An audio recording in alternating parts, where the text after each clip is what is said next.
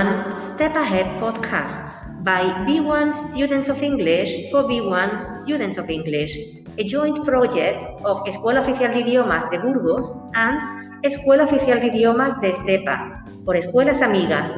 Find us uh, at anchor.fm. That's A N C H O R dot FM and on your favorite podcast sites. Today we have Lucia with us. She's going to tell about mantecados.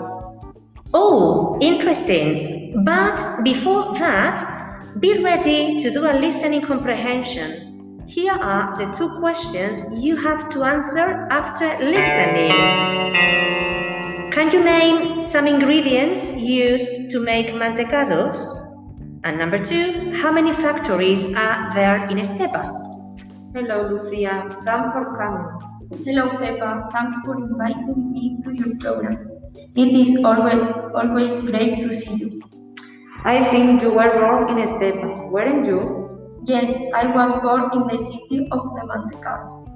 I guess it is a very beautiful town, isn't it? Yes, it is. It also has a sweet smell when Christmas is coming. Also, I guess you must like mantecados, don't you? Yes, I love them. They are delicious. What are the ingre ingredients? They are made of flour, lard, sugar, yolks, sesame, and cinnamon. Oh, that sounds great. They are delicious. I'm addicted to them, but they also have a secret ingredient. Incredible. What is the secret secret ingredient? Ingredient?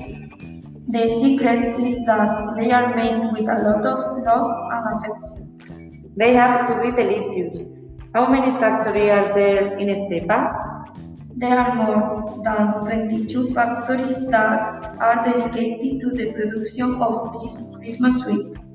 What is the factory that mm, stand out the most? The ones that stand out the most are La Colchona, El Patriarca, La Chipeña, La Muralla, and La Despensa de Palacio. Besides, the lands of Santa Clara are dedicated to making them. Interesting. Even some nuns make they. What was the first mantecado factory you started producing? La Colchona was the first factory in Estepa to produce and distribute mantecados throughout Andalusia.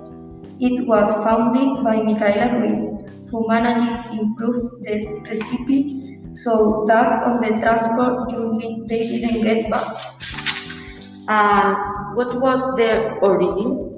In 1855, her husband began to sell mantecados in Cordoba, and people asked him for more and more. Soon they began to be short with him, and later the other factory were, were created. Apart from mantecados, do the factory produce other sweets? Of course, La Estepeña and El Patriarca produce delicious chocolates. Oh, those have to be delicious. Yes, I prefer chocolate to mantecados. How many tons do they make in each campaign? In each and every of 22 tons are made. Amazing. Can they only be eaten in Estepa? No, they are exported to European countries, so you can eat one in France or Italy. Awesome. I am looking forward to, to Christmas to try them. I would be delighted to welcome you and take a guided tour of the factories. Can you visit the inside, inside two of the factories? Yes, you can. Some even have great chocolate museums that you can visit. Oh, that was great. Well, let's check what you understood. These are the questions you need to answer. Can you name three ingredients used to make mantecados? They are made of flour, lard, and sugar. How many mantecado factories are there? There are more than 22 factories. I can't miss that. See you soon in Estepa. Goodbye. See you in Estepa. Oh, that's all. Thank you for listening. If you liked our podcast, please check out other episodes on anchor.com. Subscribe to our channel for more updates and like us. Bye bye. Be One Step Ahead Podcast.